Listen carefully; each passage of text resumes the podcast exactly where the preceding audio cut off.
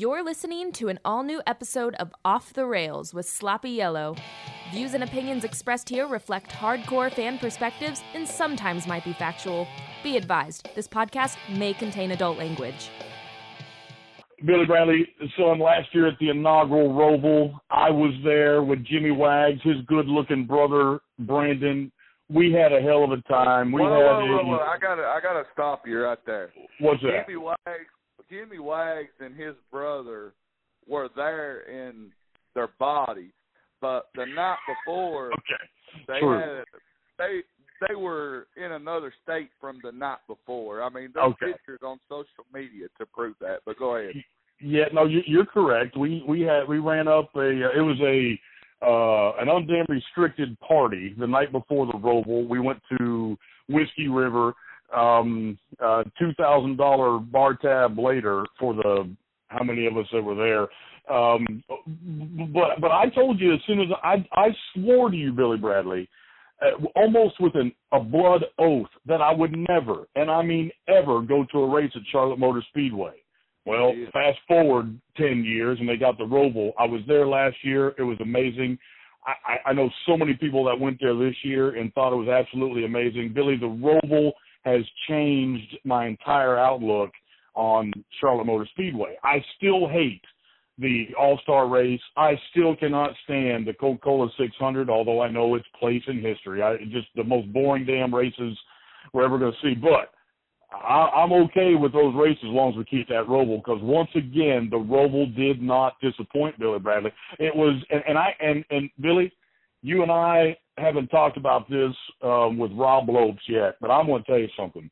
My actual – I was so tired and exhausted after following the points as they run with the sixteen. Yep. At the end of that race, I was I almost needed a towel. I was just – I mean, just it, it, this lap would go by and there were five points as good. This lap would go by and there were three points out. This lap would happen.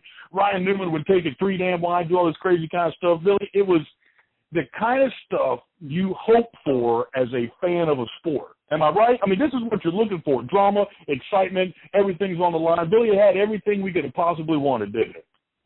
I agree with you one hundred percent. And just like you said, it was every lap it was changing. Throughout yeah. that one complete lap, you know, Ryan Newman would be in that lap. Uh, halfway down to the heartburn turn, he was he was out by one point. Before they got back, he was in it. So it was changing every time. Crazy set of circumstances, Rob. I guess I should alter my saying that it had everything we wanted with the exception of the sixteen didn't get in. Rob, tell me about your all the sixteen. We all watched it unfold and that sort of thing, but, man, I I, I got to believe, even though you guys came out on the wrong end, that, I mean, literally, you guys did damn near everything you possibly could to get to that far in the season, and you guys were fighting until the last damn lap. Yes. Uh, it, talk about a roller coaster of a day, and I, you use the most descriptive word you could use with exhausting. It got to the point where we we it, it, you couldn't you, you almost didn't want to watch the broadcast, you know, because we have T Vs down there, scoring monitors and everything, and it it it, it was exhausting. It's yeah. exa- that's the best way to put it. Just trying to watch, we're like, look, man. I, I got t- I couldn't watch the broadcast anymore. I, I was trying to find a Jumbotron just to watch, so I didn't see the broadcast and see points as they run, because you know what, points as they run don't mean shit. Yeah. But you also yeah. need to know, like, we knew who we needed to be ahead of. We knew how many spots we needed to be ahead or behind. We knew who we were racing. And, yeah, we came out on the short end of it, but it wasn't for lack of fight. It wasn't for lack of trying. It wasn't for lack of effort. Um, but like I said a few weeks ago, uh, you know, we were talking about football and about, you know, they blame a loss on the field goal kicker from fifty-four yards or something like that. You had sixty minutes to score points. You know what? We need to be better all year. And then yeah. you're not in that position. Yeah. However, Ryan Newman drove his tail off all day. And you think he, he knew what was going on in the car. And you, and if you listen to the scanner, he was asking, where's the ten? Where's the eighty-eight? They're the guys we're pretty much racing now. Where's the twelve? He knew who he had to race. He knew what he needed to do. Mm-hmm.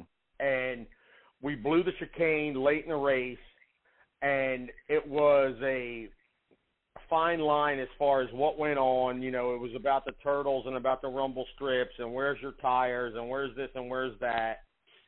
And at the end of the day, they get, they assessed us a thirty-second penalty because we didn't serve a pass-through. They were telling Ryan, and that's how the forty-one got wrecked.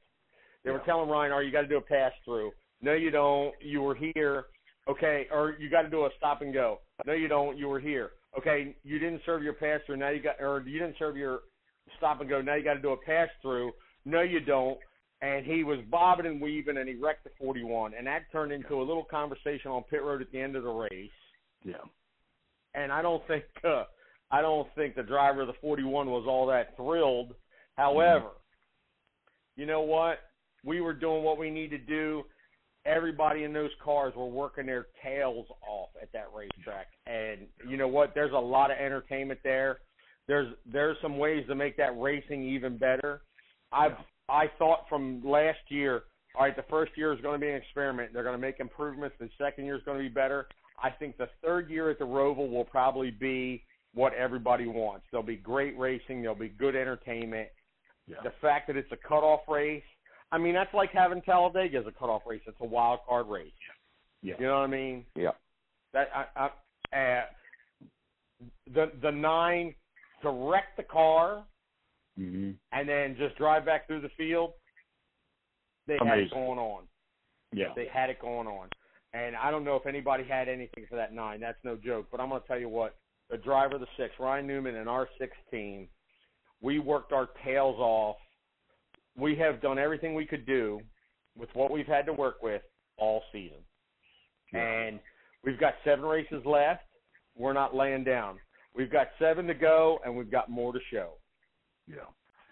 Well, that's amazing to hear, Rob Lopes. I can tell you one thing, and I can tell you one thing, without a shadow of a doubt, it does not matter what race you put number three and at the end of the first round, there is going to be at least six teams all trying everything they can to get in. I mean, at least six with points, not counting the guys oh. that have to come up there and win. But the fact that right. it's at this Roval, and you and, and I, I never thought about it the way you just said it, but you know, year one, nobody knows what to do. Year two, we're going to make some adjustments. Year three, I mean, holy shit, Rob, I never even thought about that. I, if, if this race can get any better from a from a fan standpoint, which I firmly believe it, it can, uh, this is this isn't a mate. There has never, ever, never been a championship decided like this year's championship is going to be decided. The rules are a little bit different, you know, with stage points, and now we've done a few things. But this is wildly entertaining, and I hate the fact that somebody's got to get in by a point and somebody's got to get out by a point. But fact of the matter is, it was absolutely a delight to watch. It was fun. This is when we talk about guys like Kellen Winslow, when he left it out there all on the field, you know, thirty years ago, went for the San Diego Chargers. When we see guys put in performances like that, teams have put in performances like that, and and hey, good for Alex Bowman. He did what he needed to do too, damn it, and I and he got in yeah. by by one point. Um, and and it, and it's and, and I'm glad you said this weeks and weeks ago. It's not. Y'all didn't lose, um, you know, this thing on, on Sunday. You know, one position over the – and by the way, Billy, can we go back to Bristol and talk to all those people who were so upset about one position? Yeah. one position. Yeah. Ryan Newman's out by one point. I think he wins the tiebreaker. Well, he wouldn't have won the tiebreaker because Alex Bowman got a P two there. But, but all he has to do, all he needs is, uh, all he needs well, is two passes. Well, the thing of it is, All, all the, th- the the thing of it is, is you look at Bristol, and Bristol is still in the regular season, yes. and you're doing all you can to get your points positions and to be in the playoffs, and you're doing that. Okay, so you look at you can look at that all you want, and then you can you start the playoff run. You know what? We finished a position better in in Vegas. Things yeah. are different, and we mm-hmm. ran excellent at Richmond. You finished a position yeah. better in Richmond. And things are different. Yeah. You know, everything mm-hmm. counts, man. Everything counts all year, whether, you know, and it could be the most, and, and it's like I said in a previous podcast, the thing I look at the most is the very first race of the season when we finished on the left front interliner. Yeah. Because of the way the cautions fell and because of needing to make minimum speed and all this stuff and that whole that whole damaged vehicle policy thing and the time clock, that makes a difference. You can look anywhere you want, anywhere you want. Yeah. But you know what? That right there, I look at that as that's what made our playoff chance right yep. there. From from now, race you one. Know, you you finish a position better every week, and things are different. Yeah. But you know what? It is about not laying down and fighting to the end every chance you get. That's well, all there is to it.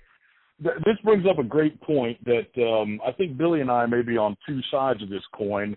Kyle Busch has a very, let's just say politely, shitty first round. Um, lays yep. an egg, race one in his hometown track at Las Vegas. Doesn't do a whole ton of – I mean, I, I guess he finished, what, P two in the second round and then P, finished uh, twenty-ninth or something um, at the yeah, Roval. Good Still, run at Richmond. That was yeah, a good run at Richmond. Um, did terrible at uh, the first race, terrible on the third race. Still is the points leader. Now, Billy, um, you are a firm believer that as terrible the first round – that Kyle Busch has, there's no way he should be the points leader going into into. And I don't want to put words in your mouth, but there's no way that oh. after his performance in here, he should be points leader going into round two. Am I saying this correctly? Cor- correct me absolutely, if I'm wrong. Absolutely not. He shouldn't be the points leader. He was the regular season champion, right? He got his mm-hmm. prize or trophy, whatever they gave him. He got the lead going into the first three rounds. That should be it. You know, if the Pittsburgh Steelers make it to the playoffs and they lose, they're the number one team, they lose in the playoffs, they don't get a bye automatically to the Super Bowl. No. Right? And and I want to and I want to interject here. Mm-hmm. Points are points. And the way stage wins work and and race wins work and all that sort of stuff, that carries over. When they do the reset, all that stuff carries over, and it makes a difference. Yeah. You know, here's, here's and, my and take. Way, and that's the way the structure is. That's the way the structure is. So, yeah. You know, now, Martin Truex, I believe, and I haven't looked at the points, so I couldn't tell you what the split is here and there. You know, he he closed the gap. Yeah, because right. I think Kyle, the, the driver of the eighteen, has more stage wins and all this other stuff. He's accumulated a cushion. Mm-hmm. But you better believe that nineteen is working on that cushion too, and there's a chance, depending on how things go, they they could cash their check all the way to the to the final four, yeah. just by running well. Yeah, yeah. Well, I think, you know, like I said, I don't know the splits and all, but I got them right here. Kyle Busch is plus forty-one, Truex is plus thirty-six, so he's only five points ahead of Truex. Five Hamlin, back. One win. Yeah, five one back. More win. Um, Hamlin is plus twenty-five, which means he's fifteen, sixteen points back. Logano is seventeen points back, and that's the top four. And then Harvick in fifth position is eighteen, um, eighteen points back. Well, he, here's my take on the whole thing. I, I can say this because um, if y'all remember when we started the playoffs, I picked Martin Truex Junior to win the race, and I said I thought he was sandbagging the last several races of the season. The way I looked at it, the last seven races of the season, the nineteen team was in playoff mode and didn't give a shit about the regular season. Kyle Busch, on the other hand, was out there still winning races, competing, being pissed off about, you know, stupid little shit and that sort of thing. And the way I see it, Kyle Busch has done nothing wrong but play within the rules. The rules yep. state you take your stage wins, your stage points, all that stuff you carry forward with you. And Kyle Busch ran the entire regular season like like it was the only race that he had to go for. And in my opinion, yep. Martin Truex Junior in the nineteen, they didn't do that.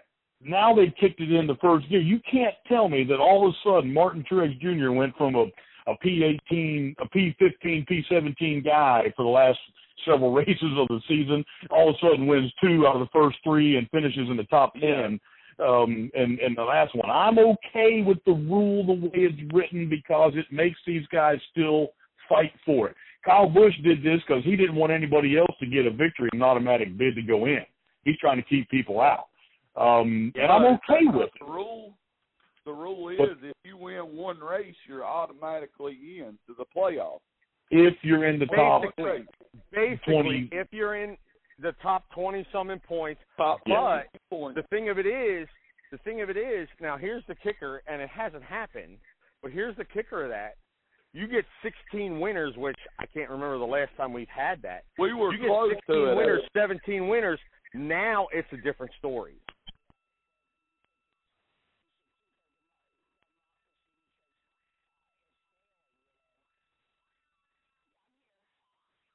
Yeah. Carrying through. Say, I, I Go thought ahead. It was either twelve or fourteen winners one year we had. I, I couldn't remember, so I would say fourteen because those were the two numbers that were sticking in my head, and I think you are right. We started it after that, that next year. Well, all I'm going to say is is that um, I understand you're upset about it. I understand um, – I did, what the fuck is um um who's the D B C guy? What the fuck's his name? Um, Brett, Brett Griffin. Brett Griffin's all been Brett out of shape about this thing too. Um, but but here's here's what I'll say about it. Um, we saw the most winners we've seen in, in two decades in NASCAR, um, and then within two years of this point thing going forward. See, everybody watched what happened last year with these stage points. Everybody watched that stuff. They watched Joey Logano take those stage points uh, all the way all the way through. And then now we're two years removed from this rule, and, and we did not have anywhere near twelve or fourteen drivers win a race. So in my uneducated mind, the rule is working now. Whether that rule needs to be augmented a little bit but, here or there, I, maybe, but the rule is working as intended. Yeah. Uh, I, Martin Truex just won the, the, the first two races, or two races in the first three round, mm-hmm. in the first round, right? Yeah. Yeah. All right. Right. Clint Boyer, who, who barely made it in, is in the final position. He mm-hmm. wins two races this out of the first round, and he's still going to be ranked probably ninth or tenth. Yeah. Yep. And that's okay. And that's yeah, okay. And, and Billy, I see where you're. I would. I would counterpoint. I see, where, I see where you're at, Billy. Yeah, I see where you're at, Billy. But that's okay. You know what? I've seen a lot of static on social media about, oh, you know, you could win every race of the season. And you go to Homestead and you have a bad day or somebody takes you out and you lose a championship. Well, you know what? Here's the thing about that. And this is and and, and I'm going to relate back to the stick and ball sport. I believe yeah. there were some teams that went had a perfect season and lost the Super Bowl. Yeah. It happens, yeah. man. It yeah. happens. So you yeah. know what? That's part of the game. That's part of the game. And in racing, you you know what? If you see a team win twenty-six races before the playoff starts, let's be serious. Yeah. Let's be serious. We're talking about racing, okay? We ain't talking about football because there's only two teams on the field when you play football. There's only two teams on the field when you play baseball. But you know what? There's forty teams on that racetrack every week, whether you're in the playoffs or not. Yeah. So there's stuff this going on everywhere. I, I would say Truex wins eight of these final ten races and yeah. doesn't win the championship, and we see a new rules package for the chase next year because you know it's going to happen. Well, if you remember, the reason they started this playoff format or whatever, that when they went back and looked at it, Dale Junior would have won the damn – if you remember, he blew his, his engine at Chicago. And if you would have yeah. followed that guy, he, he would have been the winner of the championship. He would have been the championship winner at Homestead. I think he came in P two at Homestead that year. Yes. And, if, and the next yeah. year, they changed the rule that if you would have followed Dale Junior's path in the last ten races, oh. he would have been the damn champion. Um, well, and, and it, like the, U C F team and go buy a championship. So yeah, yeah. Let's. Hey, I'm always up for a reason to celebrate, uh, Billy Bradley. yeah, I, I'll say this. Time. I'll say, speaking of back in time, we'll talk about the time machine here um, in, in a little bit. But um, we, uh, I, I, I'll say, I definitely see your point. I see Brett Griffin's point. But as far as long as those are the rules, I'm perfectly okay with it because they're playing by them and they're and they're using them to their advantage. That's what that's what Chad Knaus has done so many years. And I'll say Pittsburgh Steelers may be the number one seed, but they're going to get the number one seed. They're not going to lose that number one seed all through the playoffs. They're going to play the shittiest wow. team out the bat. They're going to play the next shittiest team after that, but they don't reseed. That's a valid point. They don't, they don't reseed well, after each one. Right. So I, it's a valid it, point. I, I agree with you. I would be okay. Go ahead, Rob. No, well, well, Dado, what I was, what I was just thinking about was what you just said. I mean, everybody, everybody knows the rules. You know what you need to do, yeah. and you work within them. And yeah. if you can capitalize on those rules, yeah. then you capitalize on it. And yeah. but it's not like they're changing week to week because they're yeah. not. Everybody knows what they need to do. Yeah, Rob, everybody you know. How, how, Everybody knows how to work it, so you work it.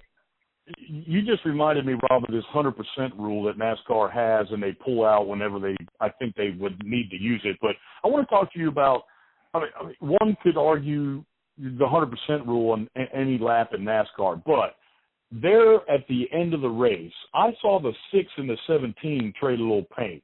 Is that anything you guys talked about after the race? Did you see it happen? Did anything? But it looked like Ricky Stenhouse Junior wasn't giving anybody, um, and, and I'm not saying that there's any problem between the seventeen and the six, but but this is the end of the race.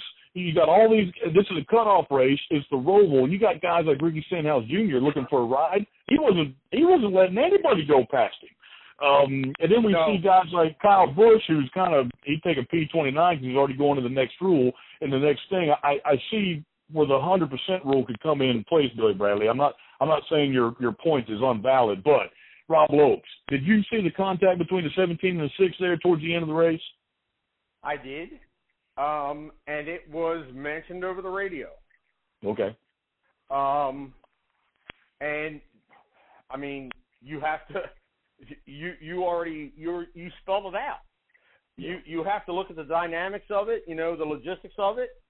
Uh You know, Ricky's looking for a ride. He he's not signed any anywhere yet. You know, he's trying to do his deal, and he's trying to do the best he can for that seventeen team. And, yeah, we're in the same house, and I get it. And for the good of Roush, mm-hmm. for the good of the company, you know what? The seventeen doesn't trade paint with the six. And I'm being on the six. Mm-hmm. I'm not happy about that, but I understand. I understand the issue. I understand the mentality. And I okay. get it.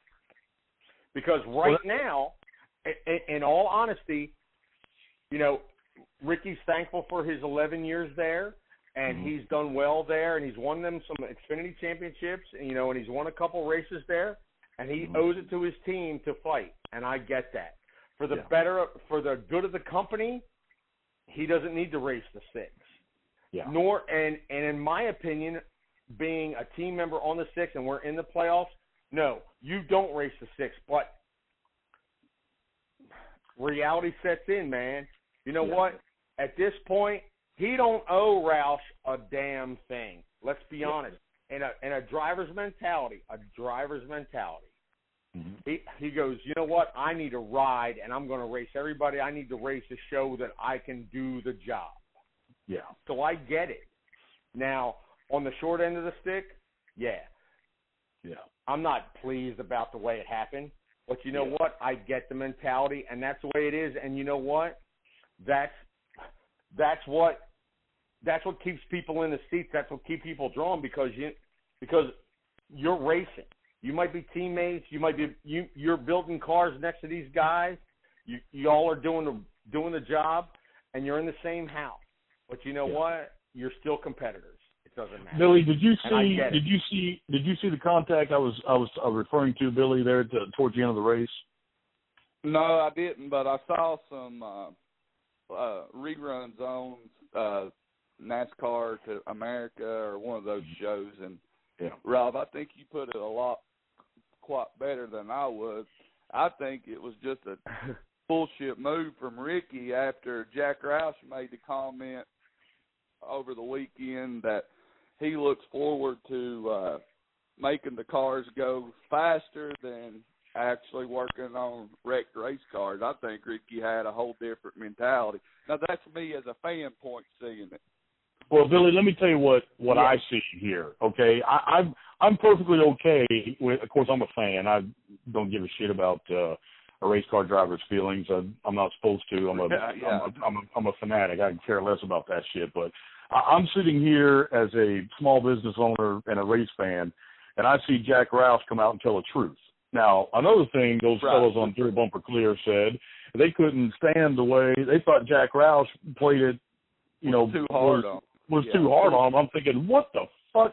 The guy's wrecked uh, dozens of race cars, for Christ's sake. You're moving forward. And, and everybody a couple of years ago when uh, Richard Childress said, we're here, we're going to salute the flag, and we're not going to put up with any other dumb shit, I thought that was an idiotic statement. I don't disagree with him, but I thought that was an idiotic statement. And everybody in NASCAR was like, hey, that's his business. He can do what he wants to. And now all of a sudden, Jack Roush comes out and says, well, we're going to spend our time making our, fa- our race cars better or faster instead of repairing them. And, and then all of a sudden, a couple people get their feelings hurt because Jack Roush came out here and said that. Well, it's a damn truth. And here's the other yeah. truth. Ricky Stenhouse Junior is in a tough position because there's some guys in that garage that want to see him be a team player and not fuck up another teammate's chance or wreck another race car. And then you got the other guys that are saying, I want to see what this does to Ricky Stenhouse. He's going to put his foot on the gas and get going and, and, and take no prisoners or what. He's in a, he's really almost in a no-win situation. And, and I and I get where Rob's coming from. I, I wish he wouldn't have, but I understand it. And here's, I don't think anything Ricky Stenhouse Junior is good. You, you can ask ten people, ten car owners in there, and you're probably going to get, you know, maybe not ten different, different answers, answers on what they're looking for, but you're going to get a bunch of different ones. Yeah, Dan, go can ahead. I interject? Mm-hmm. Here and, and this and herein lies the quandary with quote unquote silly season and whatever you want to call it when crew chiefs are changing, drivers are changing. You basically you're looking at a quote unquote lame duck driver. He yeah. doesn't have a contract. He, he he doesn't have a contract with the team he's driving for for mm-hmm. the last eight races. He yeah. doesn't have a, con- a, a a new contract on the table. Nobody's offered him any rides. He's not going anywhere. So herein lies the quandary. He has he has to drive to get himself a job, just like right. any of us in you know in the real world that are looking for a job. We need a job. So I'm going to do what I need to do to get me a job. And if it hurts somebody's feelings, then it hurts somebody's feelings. And you know yeah. what? I therein lies, like I said, the best the best word for it is a quandary. I mean, yeah, yeah you want to be a good teammate to Ryan? Yes, you do. Because you're still employed. You're still drawing checks from Roush Fenway. Yeah. But at the same time, you're trying to get yourself a damn job because in the end of it, you're a contractor, man. Yeah. You're a contractor. The way I am, the way you are, Dan, the way you are, Billy, we're contractors in the long run. Yeah. Well, let me just bring this. The racing business has changed. The racing business has changed yeah. to where the sponsors aren't tied – they're tied more to the drivers than they are the teams, yeah. you know, differently than it was twenty years ago, you know, and it it makes a difference. You want a job, you know, and there's yeah. some sponsors that will leave the sport if their driver doesn't have a job, and that's the way it is. You know, that's the reality of it. So the man's trying to get a, the man's trying to get a new contract with somebody. Yeah. In the meantime, he's still driving for those guys that are building his cars, those guys at the shop that are slaving away. He's doing what he needs to do to make himself better and to work for his team and not lay down. But, yeah. you know, it, it, like I said, it's a quandary, man. It's and it's a, it's a slippery slope. And, and I see both sides, and the reason I see both sides is because I've been in the sport for as long as I have. Mm-hmm. Yeah. Well, you know, well you just from, brought me from in. From a six-car guy, from a six-car guy. you know what? Don't race us, Ricky. Don't race us. Don't beat the fenders off our shit. Yeah. Don't race us. We've got things to prove. We're trying to do something for the better of the company, whereas he is like, hey, man, I need to race. Yeah. I need a job. And so, by the way, that's tough. That's what that I number like. six car was torn up. I, I mean, that six oh car God. looked like it literally wasn't a battle. I mean, it looked like it went to we war. Were, that's some shit. I really wanted, I really wanted NASCAR to put our car through the damn O S F and through the through the body scan. I really did, because we were standing, we were standing around it like you have to do. Yeah. You know, when you're in the top ten or if you're a playoff car, you get yeah. pulled aside and they evaluate your cars, and you know, you're going to get scanned. You're going to go through O S S. You're just going to do heights and weights. You've got post-race tech you've got to deal with. Well, since yeah. we were out, they were just holding us because, you know, th- that's the deal. Yeah. And we were we were looking at our car, we're like, is there anything straight on this thing? yeah, how the hell is it going to fit on the track? Is there anything on this car that looks the way it did when we unloaded it off the truck? And we yeah. almost, we, we walked around to the right side, and where the door number was, it still kind of looked pretty good. And we were ready to go full on, de- you know, we were ready to go full on, like, I don't want you spoiled, Buck. And we were ready to kick the door just yeah. to make sure that there was nothing straight on that. Nothing thing. straight, yeah. Yeah, somebody was going to accidentally lean into it. Um I mean, uh, like, like the just kick it. Yeah, this is the only straight panel we got. Yeah. Kick it. I don't want you spoiled, Buck. Yeah. Hey, Billy, we call that a, a Brad Keselowski pit stop when you uh, yeah. when you when you when you bump the door, the passenger door, with your ass as you're changing a tire. Um, yeah. That's that's what that's called. Rob, you mentioned something else there. You were talking about, uh, you know, Ricky's still fighting for a job. He's a contract employee. You're a contract employee. Blah blah blah. Well, we got some news this week that NASCAR is knocking travel personnel down from, I think, twelve to ten, and yeah. it looks like imminent that NASCAR is going to start mandating that teams buy these um, these parts from approved manufacturers, and they're, I mean, so there is a lot of guys that are going to be. Um, the, the sport is changing wildly. I, it, it probably has to for a myriad of regions, but it doesn't matter what we think. It's changing. There's a bunch of people getting ready to lose their jobs. There's a bunch of, of travel things going away. A, what does this mean for um, a, a guy like uh, a guy like you, who's a tire specialist that travels? And and when this, I mean, I, my goodness gracious, what has anybody? I'm sure you guys been, you know, talking, thinking, knowing that this is coming probably more than Billy and I have. But I mean, is there any plan for the thousand people or so in these race shops that are going to be not making parts anymore for their own teams? Well, you know, it, um, it's funny you bring that up, because that was a little bit of a discussion today. Mm-hmm. You know, there there were some new rules that have been brought out about twenty twenty, mm-hmm. as far as chassis, as far as, you know, rules and et cetera. And yes, there's going to be a huge change in the sport. Yeah. And with all these approved parts and where you can buy them from and this and that, you know, that's going to make a big deal. And the sad thing to say is the money's still going to be spent. It's just going to be spent elsewhere. Yeah. I don't think I don't think the costs are going to go down. It's just a matter of who's getting the money. Mm-hmm. That's my opinion. Um, and I think – and this is, again, this is my opinion, and I'm, I I would like to think that I have, and this is, this is personal. Uh, I would like to think that I have a future, because I spent better than half my life doing this. Well, actually, mm-hmm. no, I spent just about half my life. I'm fifty years old. I've been in the Cup Series for twenty-four years. Mm-hmm. And I have done everything I could to learn everything I can about everything, everything I can on this race car. I know how to weld. I know how to build. I can build a car personally. Yeah. Just because I've paid, I took the time earlier in my career to learn how these things are built, and to learn how to weld, and to learn how to fabricate, and to learn how to use all these machines. Now, there's going to be guys that are going to lose their jobs, and it's really going to be sad because the industry just – I think back to two thousand eight when the, when the business shrank, mm-hmm. and a lot of guys lost their jobs. And we're we're looking at that again. Mm-hmm. But the money's still going to be spent. It's just going to be spent elsewhere. We're not going to be paying salaries. We're going to be paying for parts. Yeah. So, and as far as the as far as the team reduction, the roster numbers going to the racetrack, that means your personnel at the racetrack have to be more versatile. Yeah. They have to be mechanics. They have yeah. to be fabricators. They have to be tire specialists. They have to do two jobs.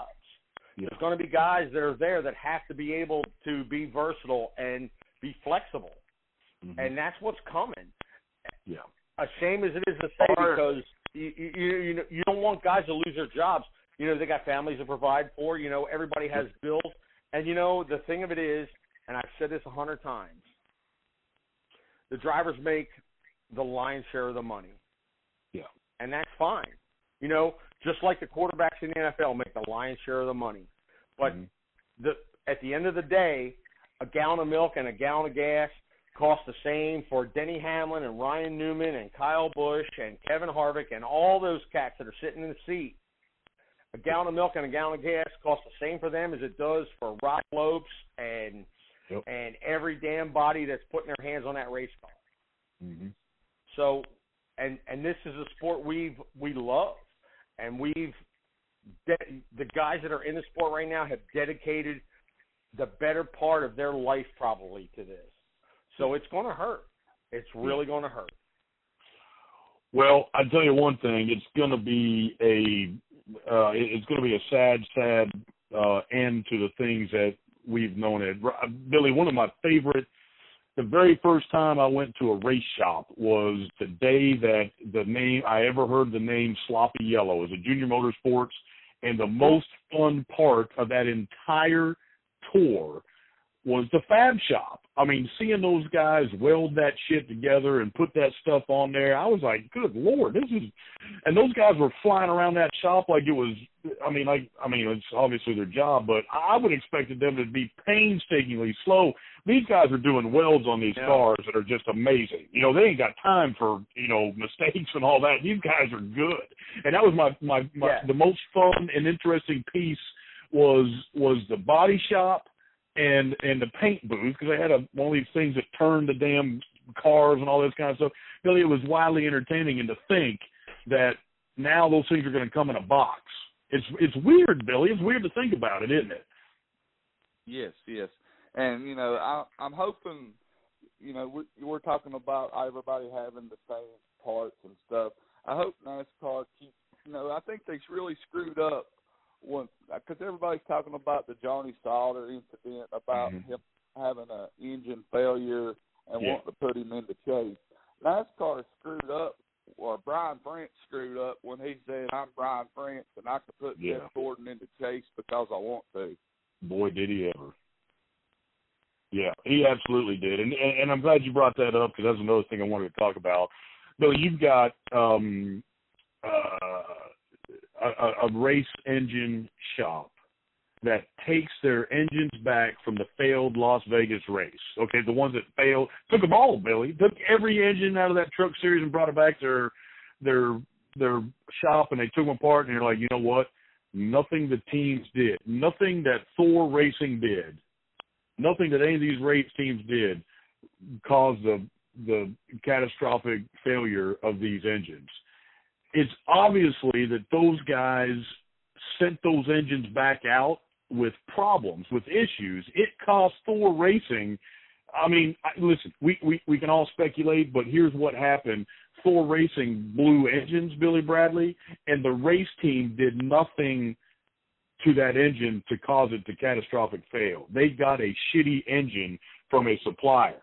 What would happen if Dale Redneck Jesus Junior was running a race, leading the race, going to win, and he had a malfunctioning engine from a third-party person that NASCAR NASCAR mandates that you got to buy from?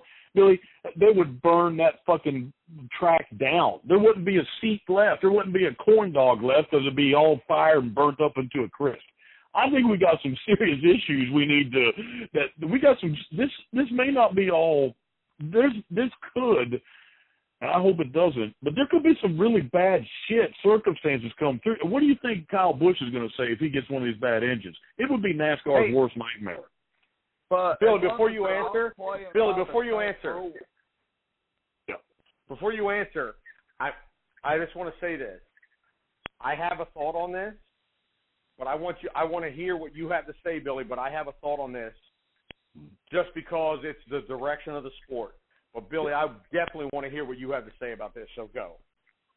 I, I am okay with it as long as they all they all have the same rules and NASCAR doesn't interject and do the same thing they done, you know, with the Jeff Gordon incident. As long yeah. as if Dale Junior goes in, I'll be pissed off about it. But about a week o- a week away, I'll get, get over it. I mean, they all have to play by the same rules. We can't step in and say, okay, we we found this part to be a failure. It's none of the team's fault. So I'm sorry it happened, but well, we can't let you in. Yeah. Well, so, Rob, what you got, bud? Well, what I got on this is the the other – traveling series, the Xfinity series, and and the and the truck series, they use a lot of sealed engines. Like you have to re-race an engine. Yeah. You know, you, you bring it to the track, they seal it, long block, short block, all these other things, and these are rules that are coming to the Cup Series. Yeah. Now, what happens is now I don't, and here again, I. I don't know all the details as far as what went to Vegas for these guys, whether they were sealed engines, whether they were fresh, you know, I don't know. But obviously it was from one manufacturer. And the problem with that is, is these engine builders buy parts from other vendors. Yeah. And if you get a bad run of lifters or a bad run of valves or a bad run of rockers and you're building all your engines with it, yeah. And boom, that engine's sealed, and you have to rerun it. So you say, hey, I'm rerunning this engine in Vegas, and all these guys are like, okay, we're using these engines for Vegas, but there's a bad, you know, there's a bad batch of lifters or, or, or what have you. You know, I'm just picking apart. Mm-hmm. And they all fail at the same time because it's all the same batch, and it all came from the same builder. Yeah, does that make the builder look bad? Absolutely. But, you know, the thing of it is, is this is something that's coming to the Cup Series, and this herein lies the underlying issue with sealing engines. And, yes, in the long run, are you trying to save the team's money? Yes, you are. By reusing engines, long block, short block, whatever, you're you're trying to save the team's money. But at the same time, all it takes is a bad run of parts from one of these outside vendors, and it can be catastrophic, yeah. as you saw in Vegas for the Truck Series. Yeah. And this and this is coming down the line for the Cup Series. We are talking sealed long blocks, sealed, you know, sealed short blocks. You know, you have to rerun this motor. You have to rerun this engine, blah, blah, blah, blah, blah. Mm-hmm. You know, and all these engine builders are well aware of that. And yeah. you, you, you could see this. I mean, the engines are more durable now than they've ever been. Ever. We used to when, when we used to go to the six hundred, you know, well, back in the day when we were throwing two and three engines in a weekend, yeah. and they were trying to get away from that. And then yeah. it was, okay, you know, whatever engine you bring is what you got to run through the entire weekend, and they were made more durable. You know, and we were counting laps. Okay, you get fifty laps of practice. Yeah. Okay. You know, now it's like, hey, man, you go ahead and run when you need to run. We know you got a six hundred mile race. You run when you need to run because these things are damn near bulletproof. But now yeah. you're looking at things like, okay, you got to run a two hundred mile race, a three hundred mile race, a four hundred mile race, and you got to bring that engine back for another four hundred mile race plus practice and qualifying. Yeah. Well, you know, you're these engines are taking a beating, and this is – And it's it's just it's phenomenal what everybody from the vendors on to the builders have been able to accomplish with parts and labor and technology to make these things as durable as they are and still produce the horsepower and, and everything that they do. Yeah. But all it takes, like I said, all it takes is a bad run of parts. The coating's not right on something, or mm-hmm. or you know, something happened along the way that, that wasn't detected in a, in a quality control, and all of a sudden you have a rash of engine failures, and it could have catastrophic consequences in the playoffs. It can happen. Yeah. So well, we're, here's you know, the... we're, we're we're looking we're looking at a huge dynamic here, and like you said, Billy, you know what? You can't reinstate these teams into the playoffs for what happened. You can't. Yeah. And if you do, yeah. how do you do it? Unless you unless you say, okay, we're going to reinstate you, but instead of eliminating two the next round, we're going to eliminate four or or whatever. All right. Well, that brings me, yeah. Rob. I, I appreciate that. That brings me into. Um, a few, a, a little, a few other little news items we need to take um, into account here. But Billy, I don't know if you saw this because it, it just happened today. But NASCAR merged K and N with ARCA for next year. Did you see that, Billy? I saw that they've done it. I haven't read up on it. I think. Well, here's here's what's happening.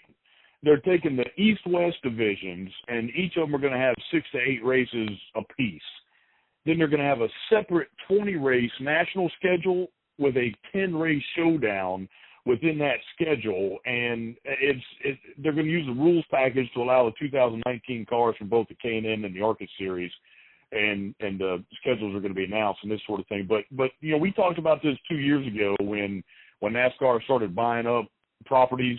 You know, they got Racing Electronics, they got K and N, they got ARCA, and all this stuff. We're like, what are they going to do? What are they going to do? Well.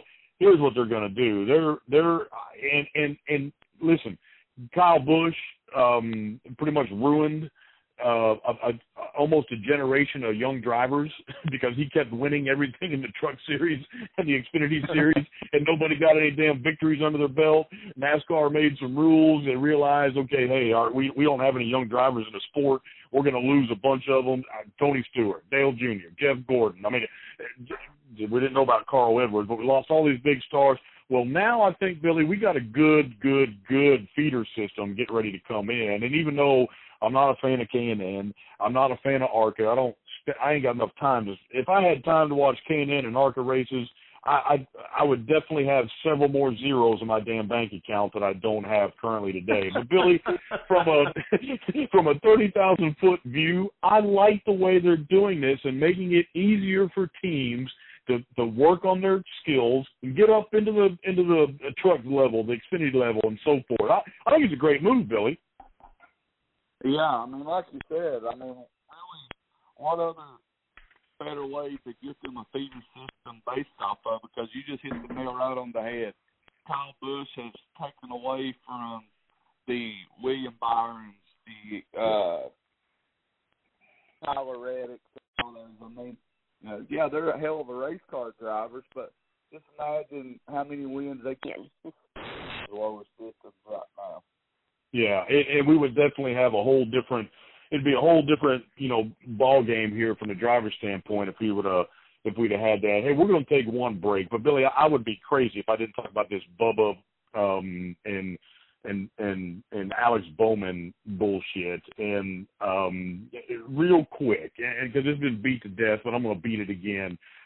I would say this. I'm, I'm all for Bubba Wallace being ex- – I, I have praised him on this show. You and I both have, Billy Bradley. We have praised him on this show for wearing his heart on his sleeve. But when he can't control his emotions and, and understand the situation at that hand when a guy is getting medical attention – he doesn't deserve having me follow him around and, and waste any time wondering what the hell he's doing.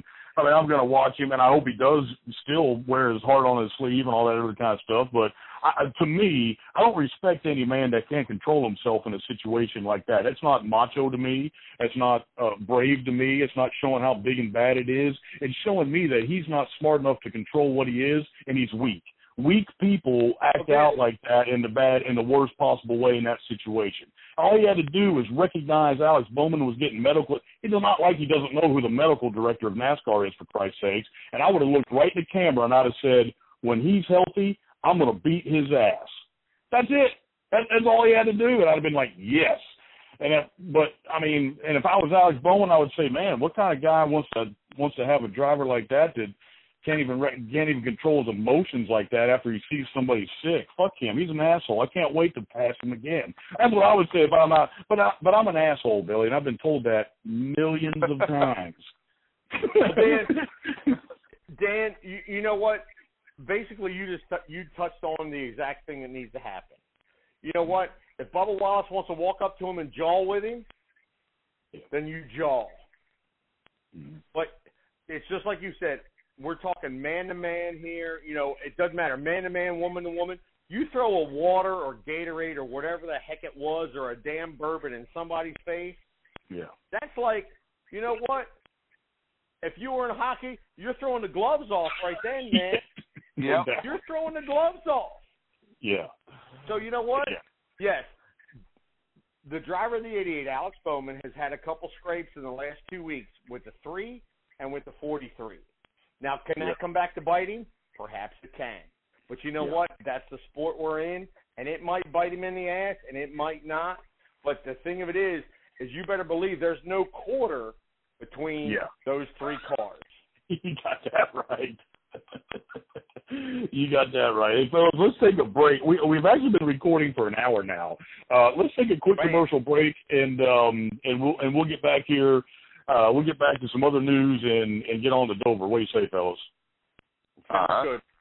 Thank you for listening, and we hope you participate with us. Please help us out by rating and reviewing us on iTunes or Google Play, and visit our website, sloppy yellow dot com.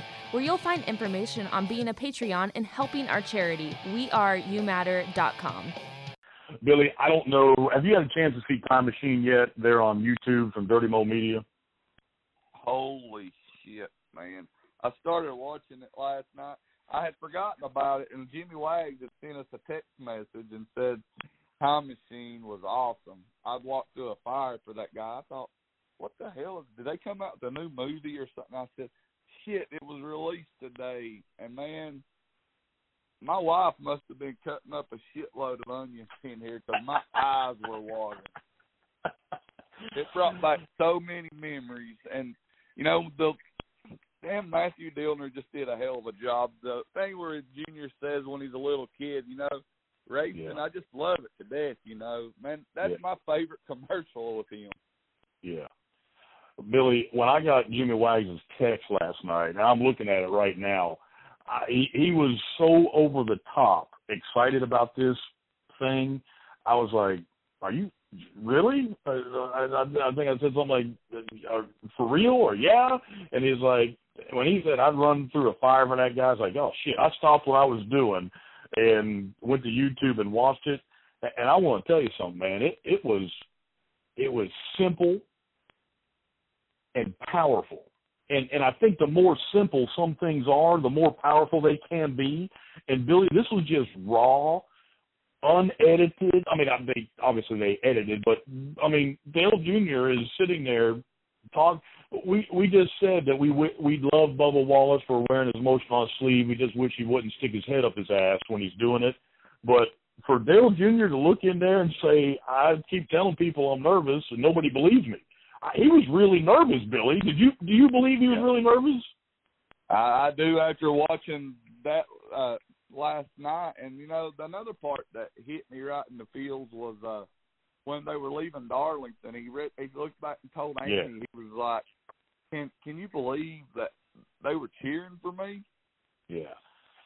Yeah, Billy, I, that gave me goosebumps. It gave me goosebumps to hear that, that, that how genuine – how genuine and how appreciative, you know, we did the appreciation tour for a reason because he, he was genuinely appreciative for everything that he's, you know, had and, and the fan support and his teammates and, and, and everything. He was genuinely, and he came off extremely genuine, but, but I think at the same time that he was happy that the fans, um, you know, um, cheered and all that kind of stuff, Dale Junior is such a nice fucking guy that I think he was also happy that he raced, got got the opportunity to race so that we could enjoy that moment. And that's, dude, that, that thing, when he said that to Amy, I can't believe that they were they were cheering like that. I was like, damn. I mean, that hit me hard. That, that, I got goosebumps. And um, and then when he and uh, Isla and, and was was throwing candy on, on the thing up there, it's like as you, as I mean, as old Dale Junior just you know um, he's got more money than he knows what the hell to do. He can start burning it today, and um, uh, uh, I mean, I'll be a damn old damn Texan by the time he runs out of it. But I mean, just, he's, the, he's the only person I've known that just give a back a million dollars, you know. Yeah, yeah, it, it, it's crazy. It was fantastic. It was super simple. I know those guys over at Dirty Mo Media worked hard on that, but the fact of the matter is they had a they had a great subject to work with, fantastic subject matter, and they they knocked one um, they knocked it right out of the park. Billy Bradley, we got to go to Dover. By the way, I, I'm playing this on protest because hey, your winner. We haven't even got to Dover yet. No, we haven't even got to Dover. We still got another race to go. But, Rob, pick this. My winner, um, uh, my dark horse, finished higher than anybody else. And your pick, my pick, Billy's pick, my dark horse. But wow, Billy got wow, the victory wow. because his, his the one he picked for winner came in higher than any of our winner. But my dark horse finished P four, Billy Bradley. I'm under protest. I want this to be known. You done protested once, and it, it didn't get the judgment, so. Oh, I did? I, do I protest a lot? Hell, I don't even know. I don't even listen to what I – somebody asked me the other day, they said, I can't believe you said that on, on the podcast. It's like, well, shit, you have to remind me. What the hell did I say? I'm not even sure I remember after it comes out of my lips. But, Rob, we're going to Dover. Um, it is a – it's a concrete track. Um, you're going up there. I, I guess tire management is always – is always something you got to look out for on a on a surface like that. Yes, I mean, is it? Are we going to see Absolutely. anything goofy? Yeah, go ahead and talk to us about it. No, tire management is big at Dover. It always has been, especially mm-hmm. since it's been uh, concrete. Mm-hmm. And you know, you, the phrase that pays is Dover is Bristol on steroids. Yeah, I mean, the speeds are there. The banking is there. They dive off. When they go into the corner, they're going downhill. Yeah. And then they're coming back up off the corner onto the straightaway, and then they're downhill again into the corner. And, I mean, the speeds are there. I mean, it, it's it's an incredible place to watch a race. Yeah. Uh, when, when they made it four hundred miles, it made it that much better because there's less time to to just hang out. And, you know, like like, like they say at Bristol – You, you know, there's no place to hide. Well, you know what? There's no place to hide at Dover either, and it's a shit ton faster. Excuse my French. Well, let's um, put it this way. Well, I'll it, tell you what. It's going to be it, – it's a big race. It's a it, – it, this sets up the second round of the playoffs. There's some cats that, that need to win there. There's some cats that want to win there, and it's by far one of the coolest trophies yeah. to grab from there. Because old Miles, I mean, he ain't no joke now. Miles will grab you and just not turn you loose. And your day can go from, you know, hero to zero in no time at all. And yeah. that place is, uh, I mean, it's a battle all day. A battle. Yep. Well, Dover, as you said, starts off this uh, second round of playoffs. Then we go to Dover. Talladega is the middle race, for Christ's sakes, and then we go to Kansas. So Dover, Dover is a very interesting race because it is, I mean, that, that concrete track can eat up some cars. Monster, uh, Miles doesn't doesn't fool around. And Billy, if I remember no. correctly, um, I think we had, I think there might have been some weather last year um, uh, for for a practice or something, maybe if I'm not if I'm not mistaken. But Billy, um, how do you guys remember this? Old, uh, I think Chase Elliott. I mean, Chase Elliott got a victory there. I, I believe that he wins. I have to go back and look at notes to remember this crap, man.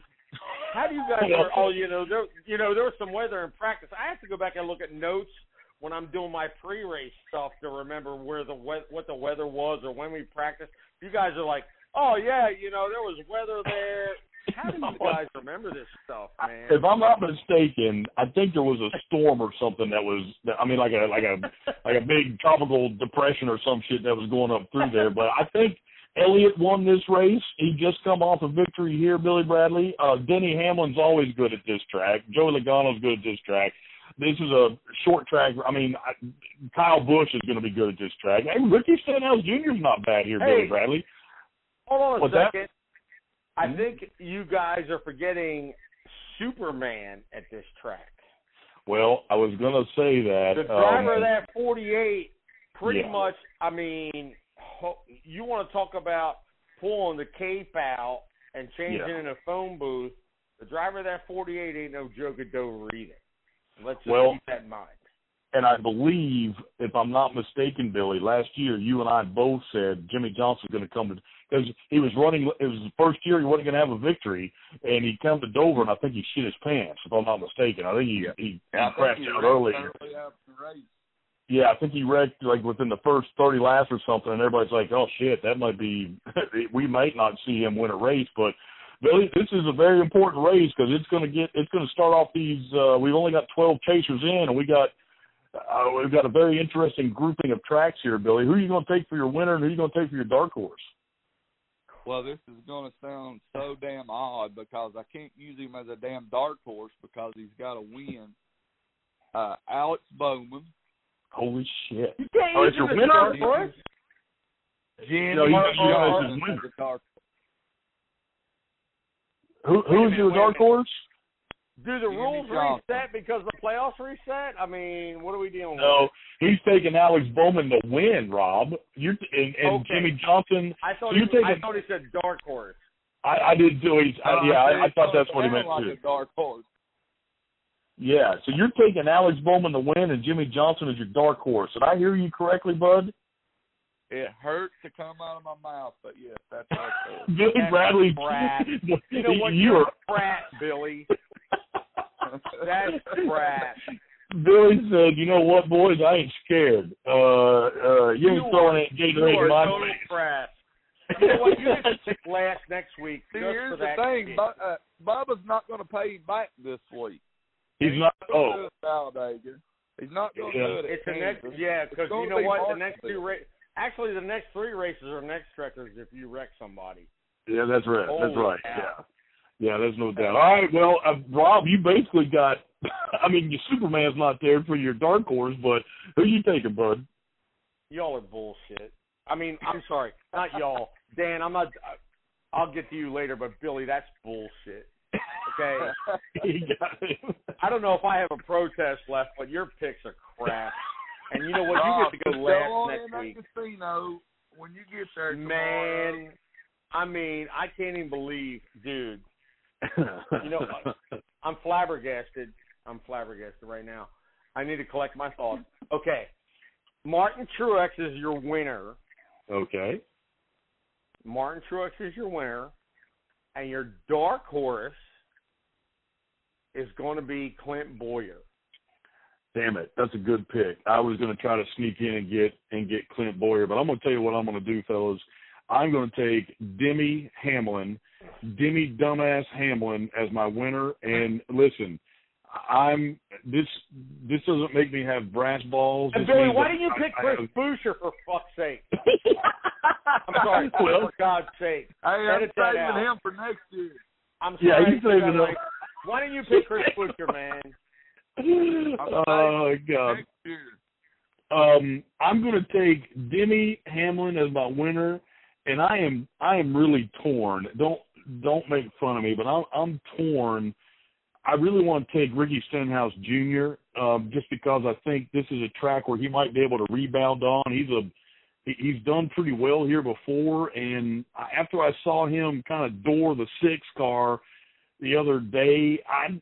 I'm not sure this guy really gives much of a shit about who's in his way or that sort of thing, I, which, which really, I, here's, I think he can do really well, or I think he can crash out at any moment, and that's that's the scary thing about it. If I was going to take anybody else, though, if I was going to take anybody else here, um, I would probably take somebody like a, like a, um, uh, uh, an Austin Dillon.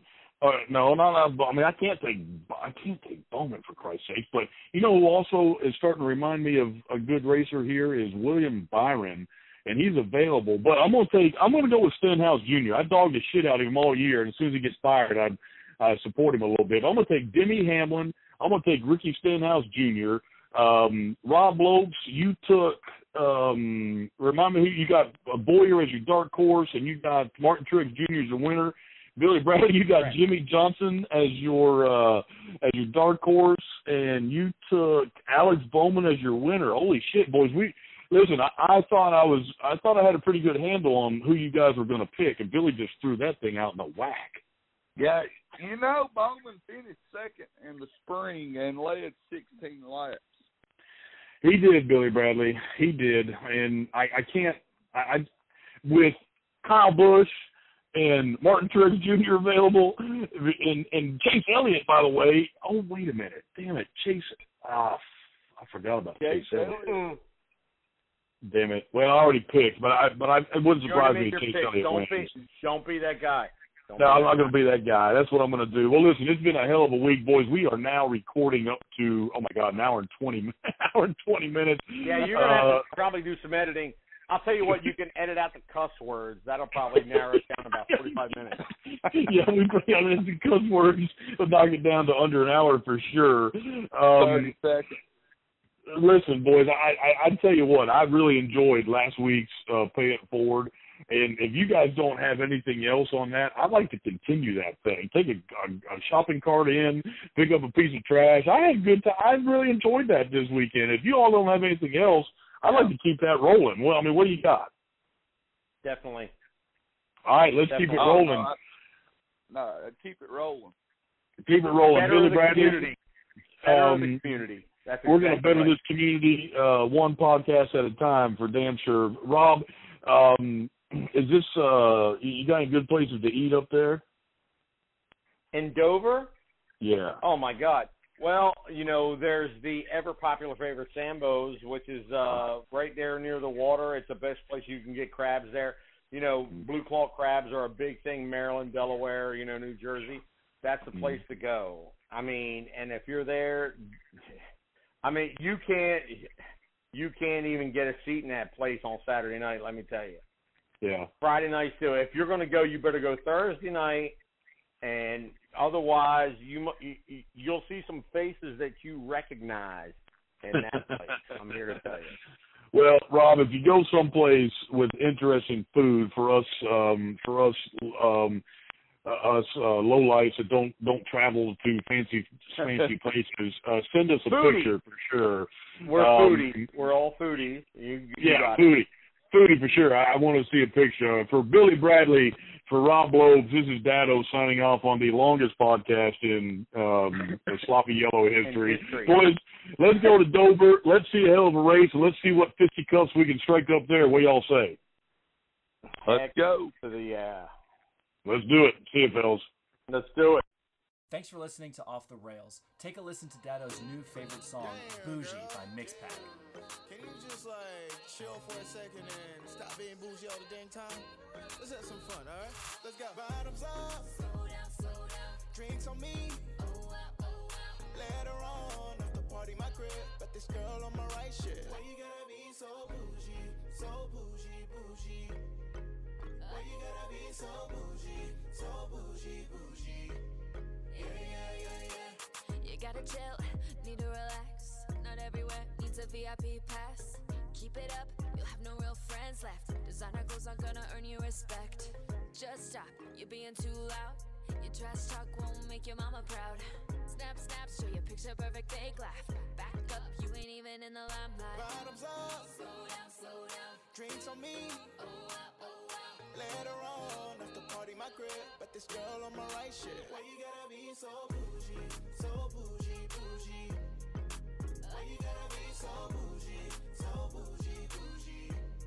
Yeah, yeah, yeah, yeah. Girl, you gotta chill, why you so damn thirsty? Oh, he got a rollie, like you so damn basic. Man, I ain't saying you a gold digger, but what you doing at S L S when you stay at Azusa? It's okay, not my bed, so I'm gonna walk away. Got better shit to do than to entertain you. Said she want the Fendi swimsuit with the Fendi shoes. Then she looked at me, I said, you picked the wrong dude. I'm out. Bottoms up, slow down, slow down. Drinks on me, oh wow, oh wow. Later on, after party my crib, but this girl on my right shit.